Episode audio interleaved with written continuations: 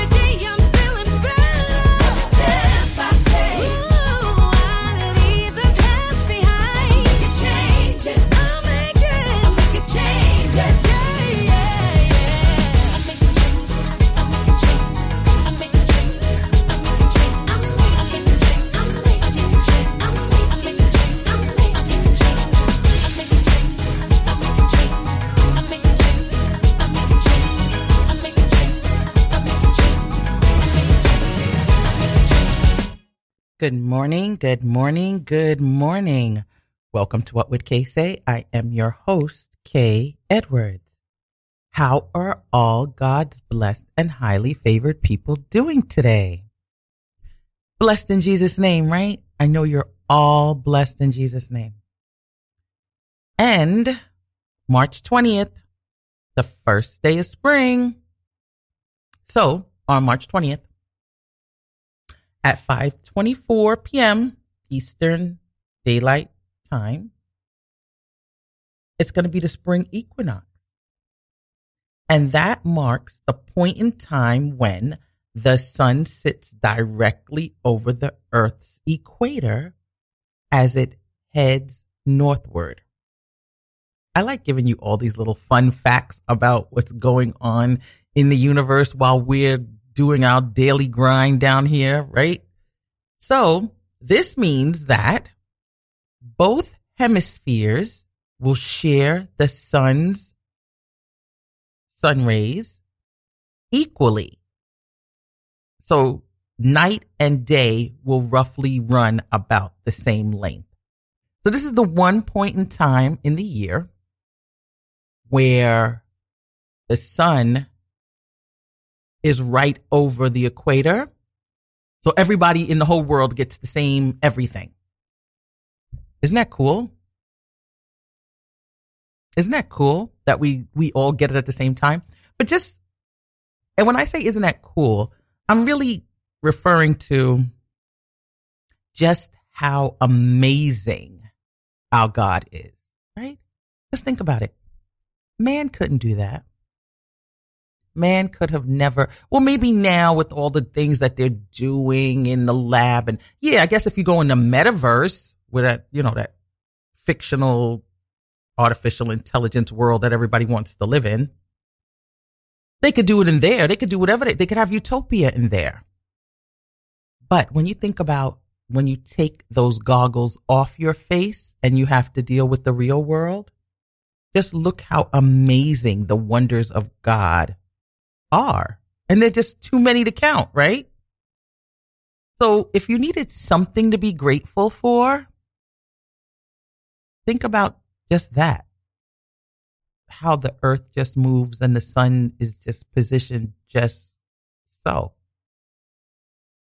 And how all that takes place and you're not even thinking about it. You don't wake up and say, oh, I need sunshine today, sunrise. No. You got up this morning and it did it. It knows what it needs to do. Right? So, I think of it this way. If God took the time to give us day and night and today, make it equal on both sides, you know, just that precision to know, okay, yeah, right about now, this time of the year, it's going to be this way. Is there any problem in your life that he can't solve? I mean, think about it. You're putting, to do something like that, everything has to be measured to the smallest of time and space and everything. So if he could do that, is there any problem in your life that he cannot solve? You just have to place your faith in the one who created the sun, the moon, the stars, the earth to turn and this and that. Come on now. And God is as interested in what is happening to you today as he was when he first created the world and the universe, and as he was with the people of Israel. They worried about issues that we, you know, worry about today. They worried about issues going on in their lives, their daily, day-to-day lives, just as we do today. And when God spoke to them, he spoke to them through the prophets. And the words that he spoke through the prophets to them back in the day still stand true today, just as when they were first uttered. Because God stated that his word would not return to him and not complete what he said it was going to do. And since there's no concept of time with God, when he says something, it reigns. It's just there because there is no time. With us, it's time. Like if I tell you, oh, I'm going to be there at 5 o'clock and I'll give you $5. If I'm there at 6 o'clock, you're like, you said you were going to be here at 5 o'clock. I needed the money at 5 o'clock, not at 6 o'clock. But with God, since there's no concept of time, when he shows up, it's always the right time. Isn't that amazing?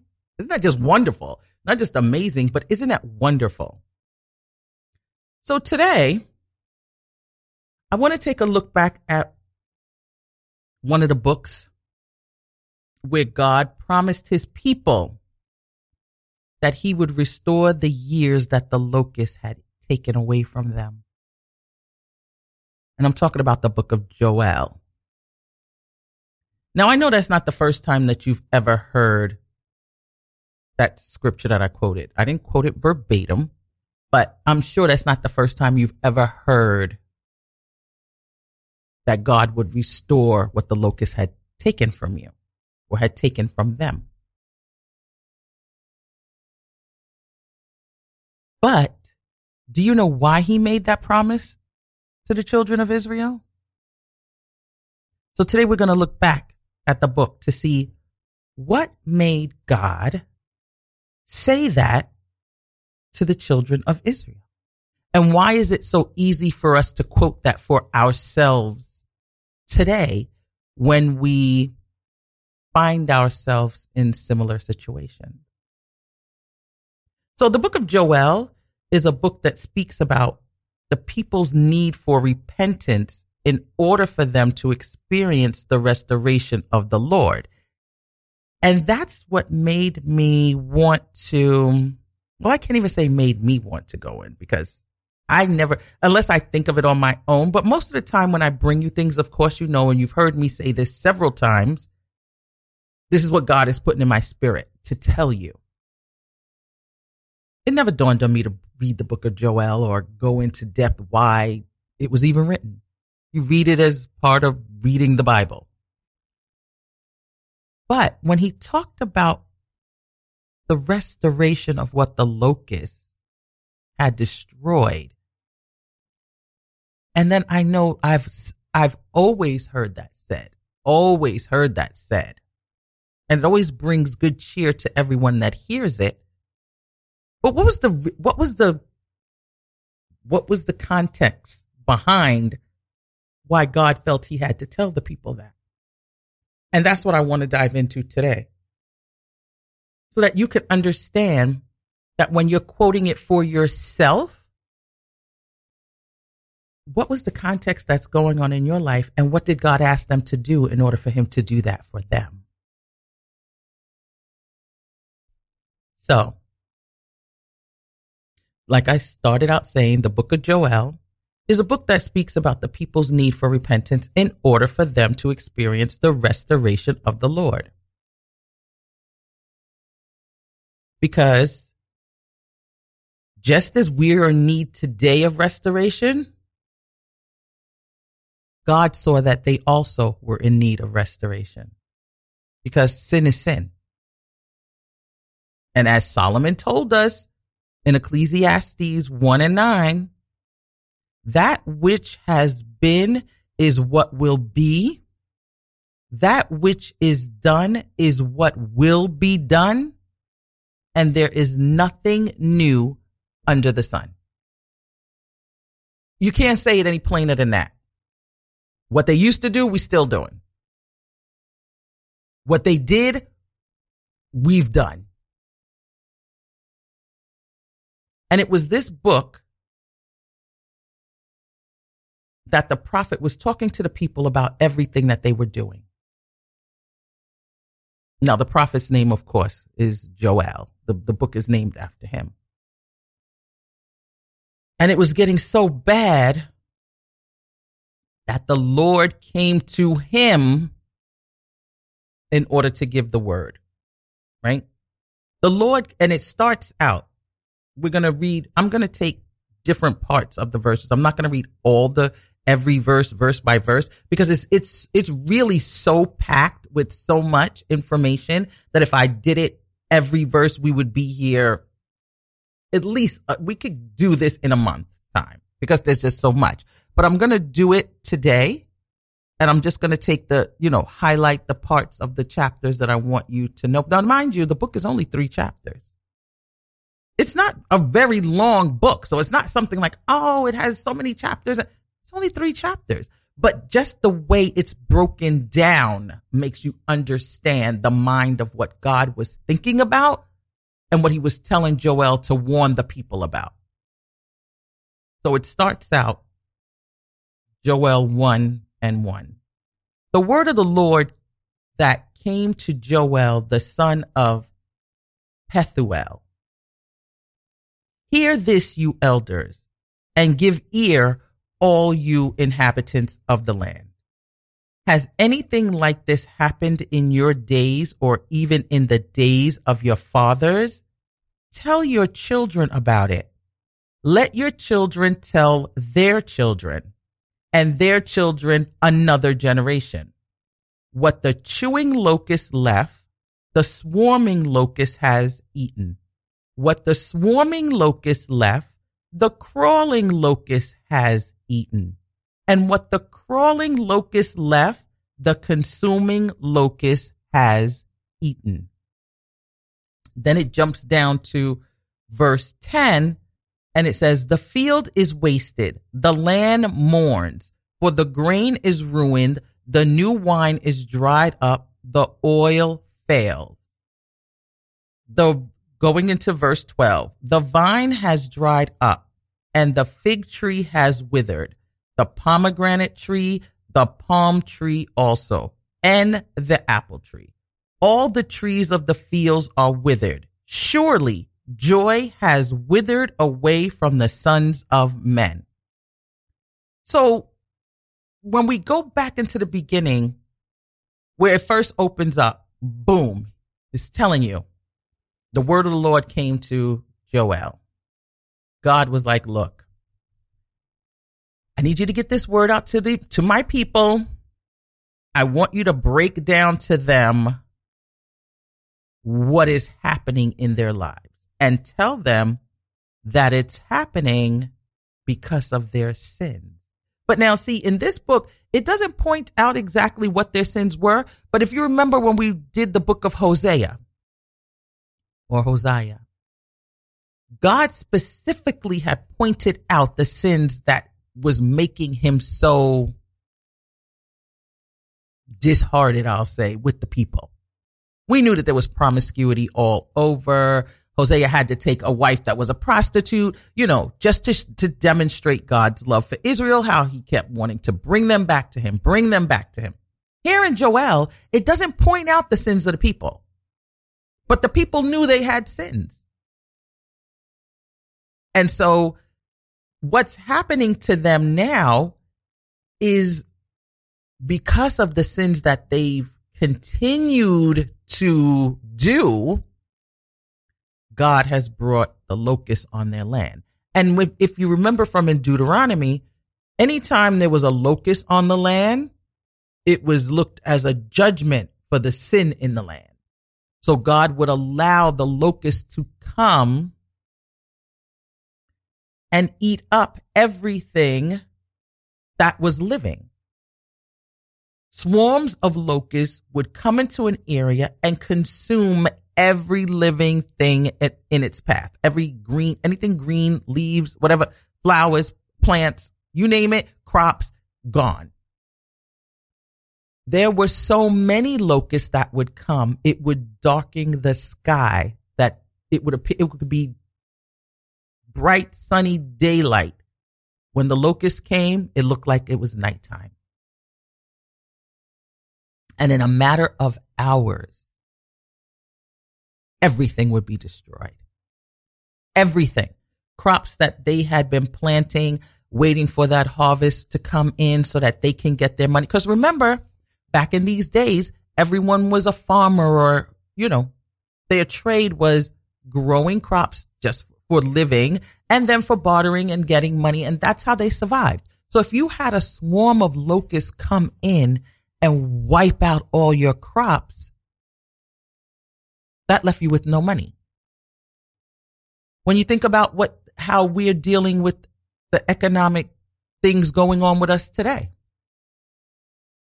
we have how many banks that have failed that now they're questioning what's going on in the banking world. You know, what are these banks doing with the regulations that have been dropped from before, that they were allowed to just do whatever they wanted to?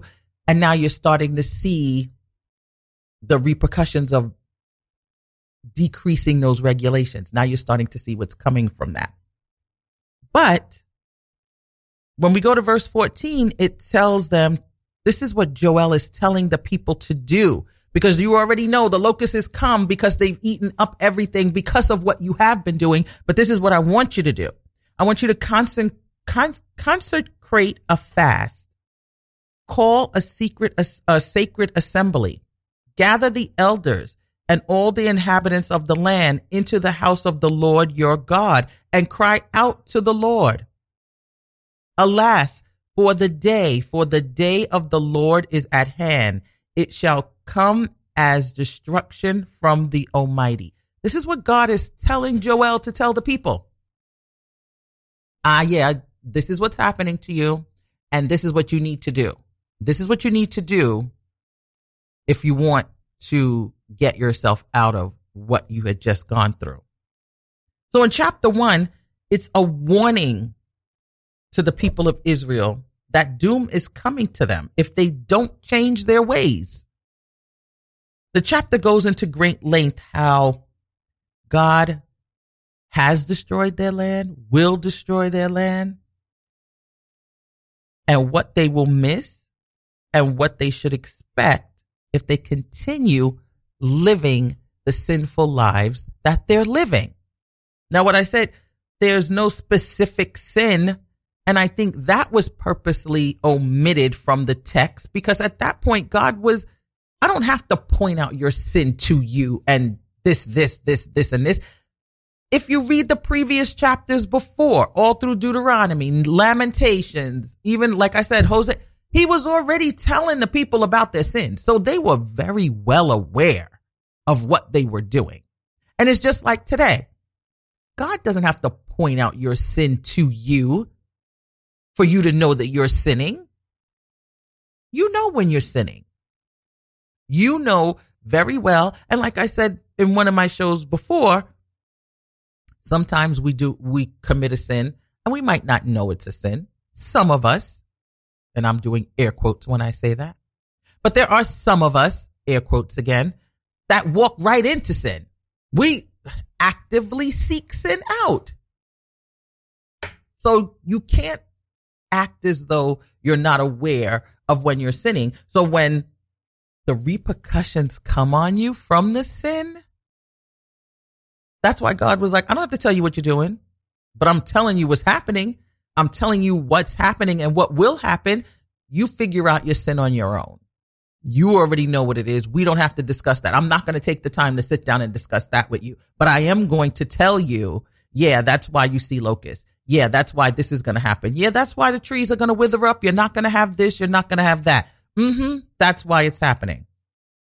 So as we go into chapter 2, it continues to speak to the people about the day of the Lord, which is when God was going to inflict the punishment on the children of Israel because of their sins. So we open up in chapter 2, verse 1. Joel is telling, blow the trumpet in Zion and sound an alarm in my holy mountain. Let all the inhabitants of the land tremble, for the day of the Lord is coming, for it is at hand. For it is at hand. This was referring to what God would allow to happen to those in sin before he restored all those who were in the state of repentance. We jump down to verse 11. The Lord gives voice before his army, for his camp is very great. For strong is the one who executes his word. For the day of the Lord is great and very terrible. Who can endure it? Now, therefore, says the Lord, turn to me all with all your heart, with fasting, with weeping, and with mourning. So rend your heart and not your garments. Return to the Lord your God, for he is gracious and merciful, slow to anger, and of great kindness, and he relents from doing harm. So here, when you look at it in chapter 2, he's opening up, telling them again, you know what, people? You guys should be shaking in your boots because the day is coming where God is going to just let everything loose on you because of the way you have been carrying on. And he's saying anybody that's carrying out the word that God tells them to do, you would want to be trembling because the strong is the one who executes his word. Like, oh, there's going to be no mercy on you. When God speaks, it's going to happen and you're going to feel it. You're going to know that it's him speaking to you because he's already warning you. And then in 12, he's telling them, because this is what the Lord is telling them, so everything that Joel is saying out of his mouth, this is coming from the word of God as well. Turn to me with all your heart. He's telling them, fast, cry, mourn. And instead of them, you know, when they say rend, when they would rend something, they would tear it. Like, you know, they used to wear sackcloth. So they would tear the sackcloth and cover themselves with ashes. So they would tear their garments of their clothes. God is telling them, don't tear your garments. Don't tear your clothes. It's not your clothes that I want to see torn. I want to see you tear your heart. Because see, your clothes is just an outside. It's an outside covering of who you are. So you tearing your clothes is not changing anything. I want you to tear your heart. God tells them, rend your heart and not your garments. Meaning, I want the inside of you to be turned inside out. I want the inside of you to be opened up and cleaned up. Because that's where the problem is lying. That's where the sin is coming from. The sin is not coming from your garments for you to tear that off like it's going to change anything. I want that heart of yours changed. When that heart of yours is changed and you return to me, then I will be gracious and merciful, and I'll be slow to anger, and I will great kindness I will show to you, and I will relent from doing harm to you. And with that, we're going to take a music break and we're going to return. You're listening to What Would Kay Say here on Radio Free Brooklyn, what Brooklyn sounds like. Hear the worshipers! Where's all of my praises? I want everybody around the world to put your hands together because all the praise belongs to God. Here we go. Every praise is to our God. Every word of worship. With one accord. Every praise. Every praise.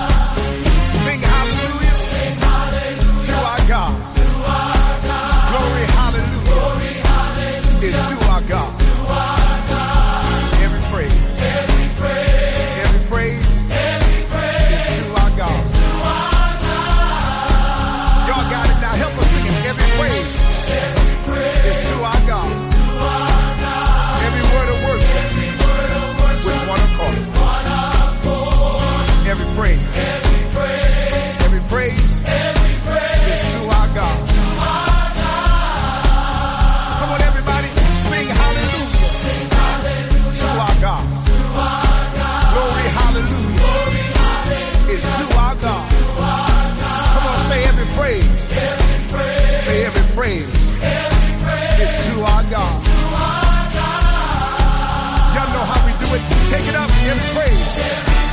It's to our God. Every word of worship. It's one accord. Come on, say every praise. Every praise. It's to our God. I want everybody all over the world to sing hallelujah to our God. Glory, hallelujah. It's to our God. Every praise. Every praise. Every praise. It's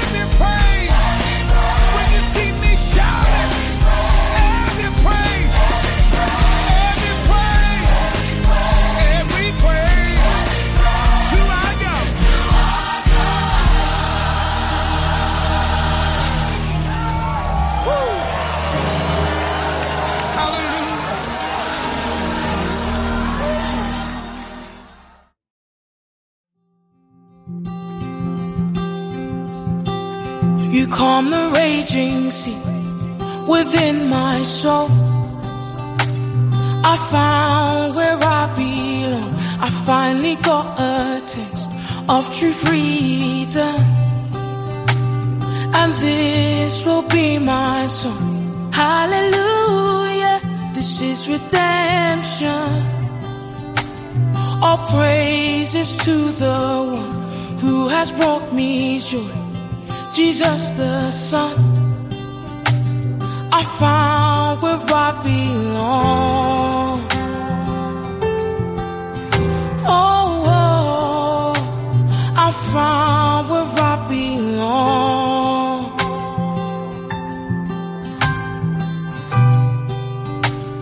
I found where I belong. Blood you shed for me on Calvary has brought me into light, enlightening my heart for me to see that you are all I need. Hallelujah, this is redemption. All praises to the one who has brought me joy. I found where I belong. Oh, I found where I belong.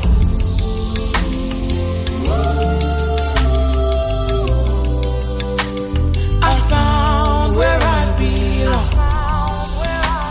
I found where I belong. I found where I belong. I found where I belong. Where the Spirit of the Lord is, there is liberty. I am free indeed. Where the Spirit of the Lord is, there is liberty. I am free indeed. Where the Spirit of the Lord is, there is liberty.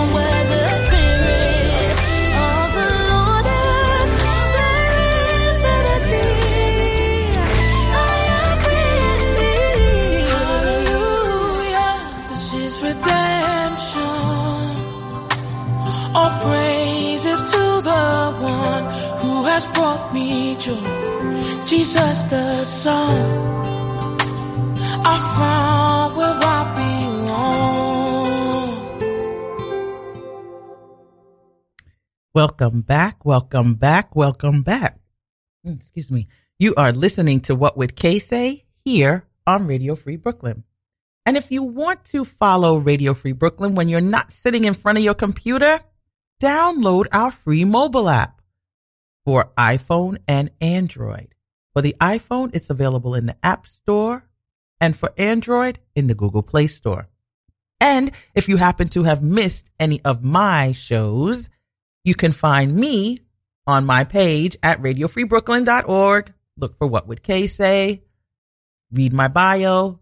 When you get to the bottom, all my shows are archived down there, or you can find me on Spotify, or you can find me on Apple, or you can find me on all other podcast platforms that you might listen to. So now, I know I said I was going to try to get into the habit of saying the artist of the songs that I played. And this week, I know I didn't do it last week, so I'm going to give you last week's and this week's. So starting with this week, of course, you know, we always open up with Making Changes by Grace. I played Every Praise throwback song from Hezekiah Walker. And then I played I Belong by Afua B, Michael Oyo, and Grace Tenna. And at the end of the show, I'm going to play A Safe Place by Hey Zoo, but we didn't hear that yet. But last week, I played Control by 10th Avenue North. I played All Along by Jonathan McReynolds. And I played You Make All Things Beautiful by Victor Thompson. So yes, I'm going to try to get into the rhythm of the routine of saying the artists after I play their songs. But I'm not a DJ. So for me to say the artists, no, I play the songs to give us a break, to give us a chance to think about what I've said, sometimes just to let everything that's coming forth just get absorbed into your spirit. And then you listen to the songs as that's happening. But I'm not a DJ. So I have to remind myself to constantly say the name of the person that, singing the song. But I'm getting good at it. I'm practicing. I'm trying to get good at it. So now this would be the time of the show that I call op-ed. So in op-ed today, we're going to continue with the book of Joel through chapters 2 and ending with 3. And the reason why I want to stay on this, because Joel is so today. The book of Joel is so today. When you think about it, it's the same things going on. People are losing their money. People are losing their livelihoods. People can't understand why this is not happening, why this is not working out for me, why is this going on in my life? God was telling the people of Israel the reason why all those questions that they also had, he was telling them why it was happening to them. And he's telling us today why it's happening to us. Examine the sin in your life. Like I said, the book doesn't go into any specific sins, but we all know what our sins are. I know what my sins are. And like I said, some of us, we deliberately set up the sin that we want to walk into. Some of it catches us off guard.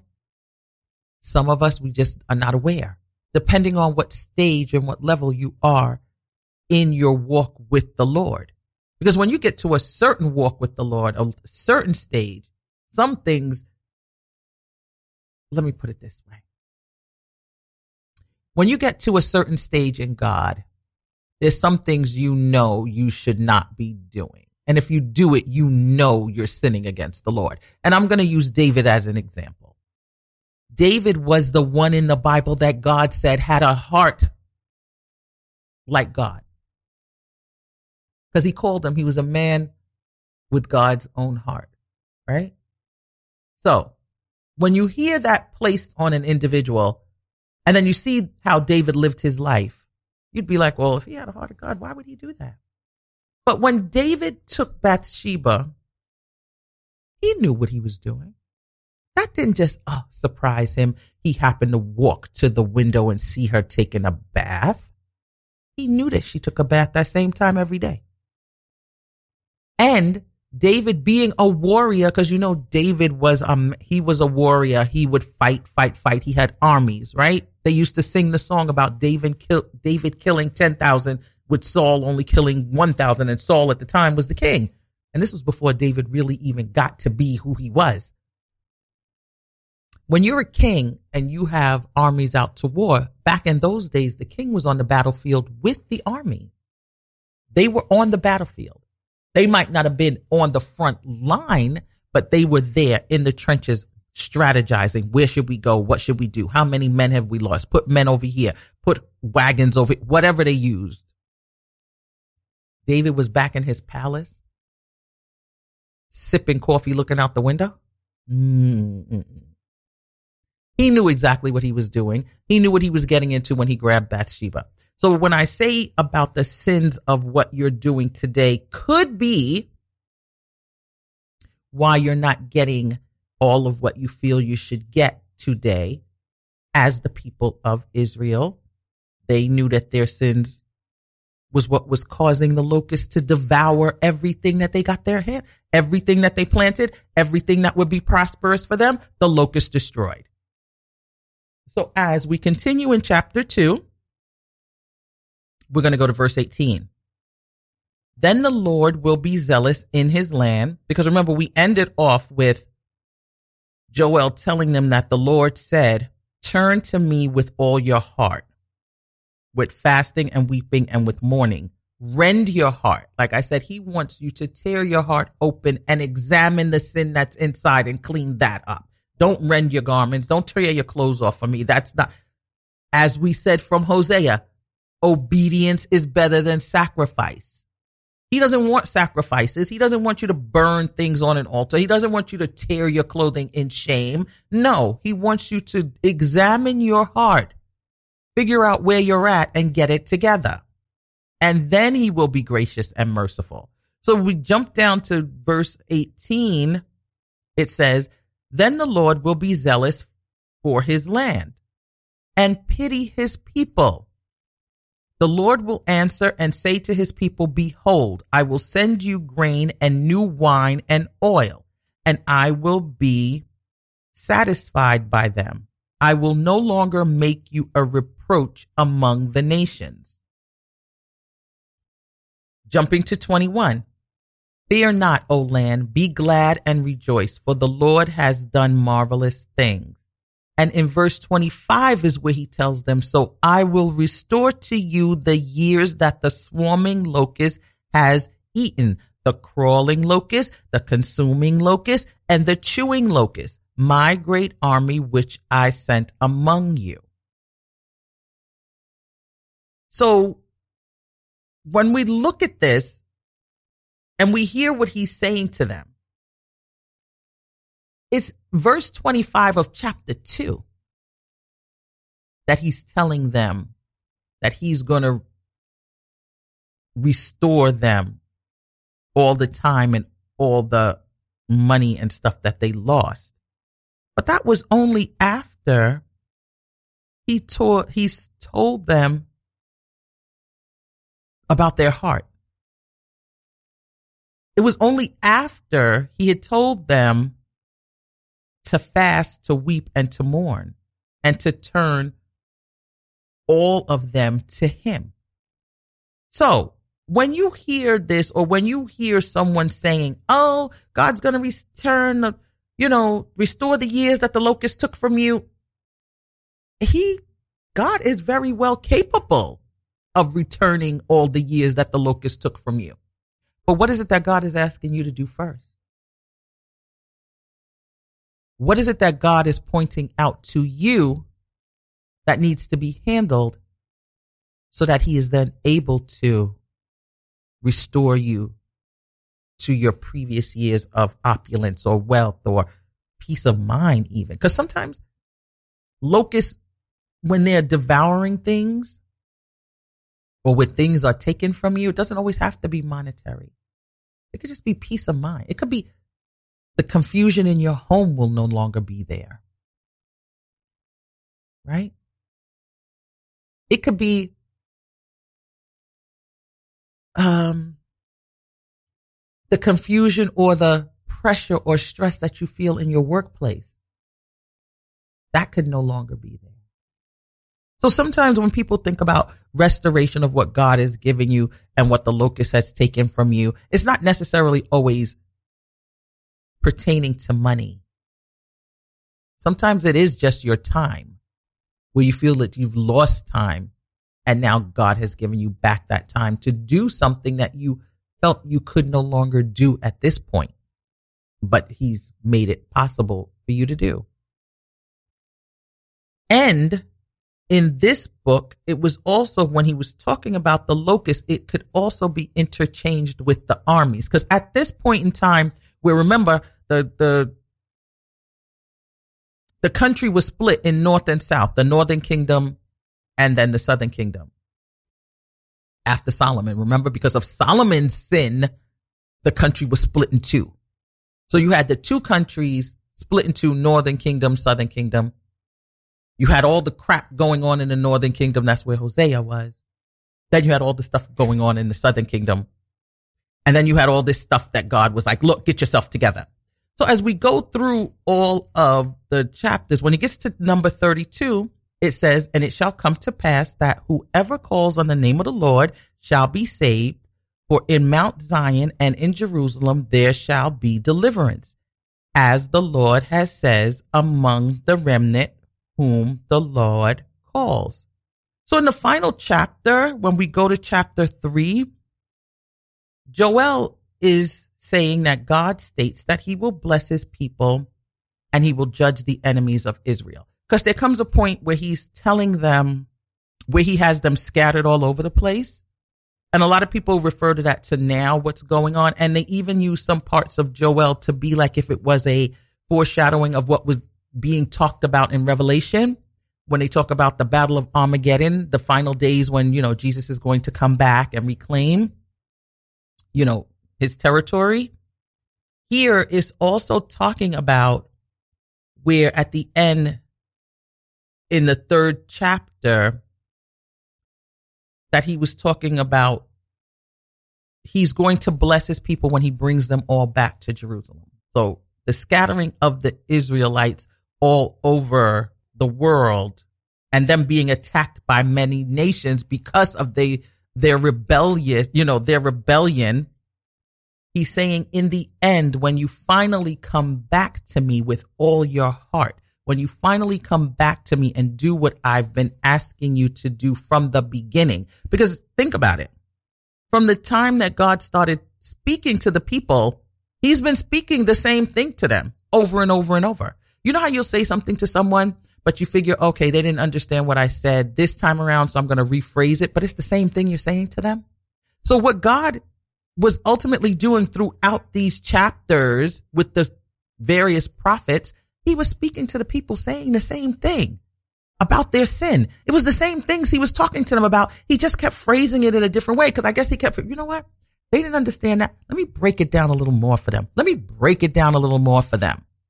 Same words. It was always the same sins. So it's not as though the people didn't know. So in the end of the chapter, he's telling them, yes, I have scattered you. Yes, I have allowed other nations to dominate you because you're not listening to me. But when you finally turn your hearts back to me, that's when I will gather you all back into Jerusalem, into the nation that I created for you. And then all your enemies I will deal with. I will bless you because you've turned back to me, and your enemies will be who I deal with. So that's what he's telling them in chapter 3. And so when you look at it, comparing it to today, because we all know that when Christ died on the cross, he died for everyone. It wasn't just the Jews. It was for the entire world. So if you look at it in its entirety, God is saying to the world right now, hey, look, listen. When you turn your hearts back to me, then all this chaos that's going on in your life, all this disruption that's going on around you, all this confusion that everybody's like, what's happening? Why is this happening? What can we do about it? Why are they allowing all those questions that you have? It all comes from, where's your heart? Where's your heart in all of that? So when you turn your heart back to me, that's when I can then come in and handle the situation for you. And then everybody that's against you, because you've now turned back to me, your one true God, everyone that's against you, I will deal with them. So that's what he was telling them in chapter 3 of Joel. So, like I said, anything that has been done in the past, it's already been done today. Anything that they did in the past, we're doing it now. Solomon told us there's nothing new under the sun. It's just different people doing the same things in a different space, but it's all still the same. Sin is sin is sin. The sins haven't changed. There might be different ways of executing the sins, but the sin is the sin. Everything's just, it's a base root. It is what it is. So, that's what, if we could take anything from Joel, we could take that when you think about restoration for yourself or God restoring you to a certain point in life or whatever it is that you're looking for, examine your heart. That's what's going to bring the restoration. And with that, that ends op-ed. But we are still in the month of March, so we still have our word of the month, which is subterfuge. And of course, that means deceit used in order to achieve one's goal.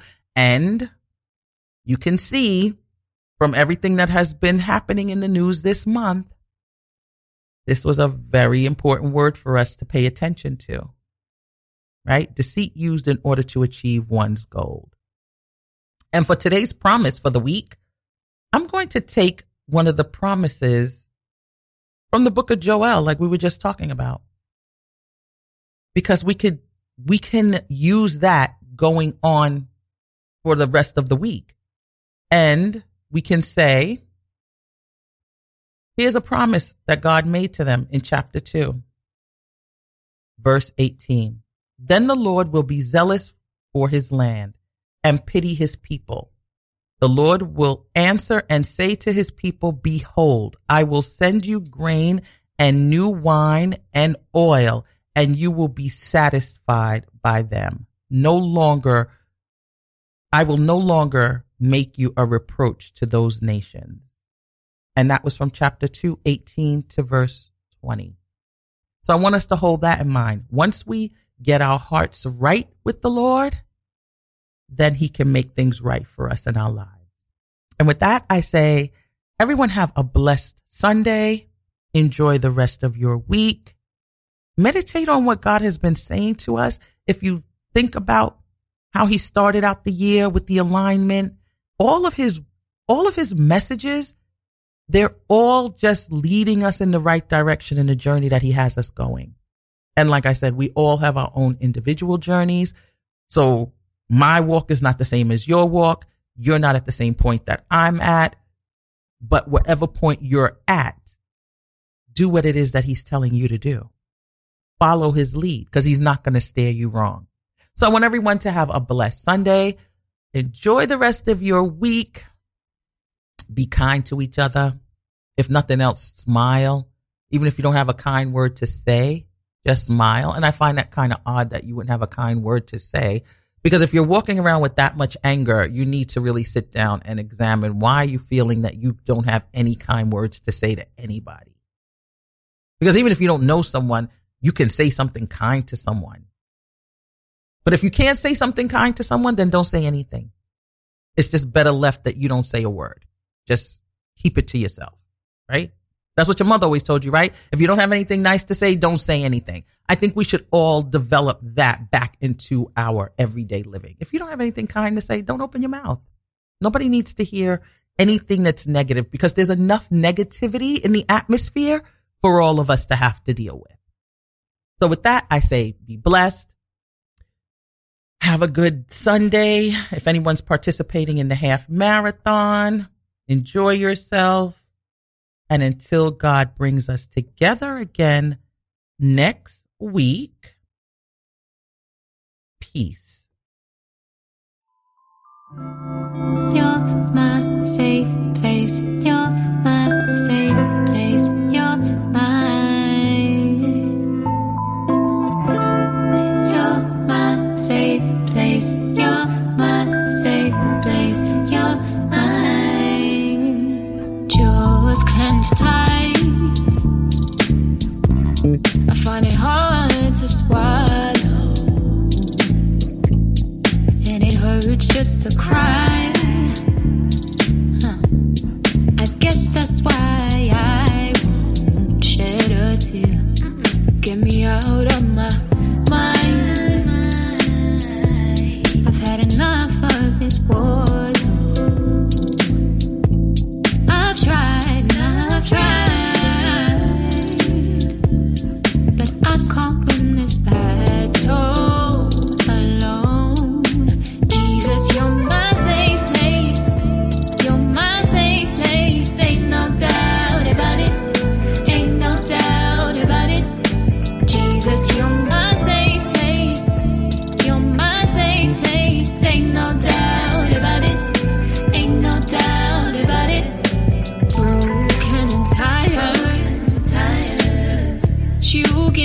For my weary soul, yeah, you do.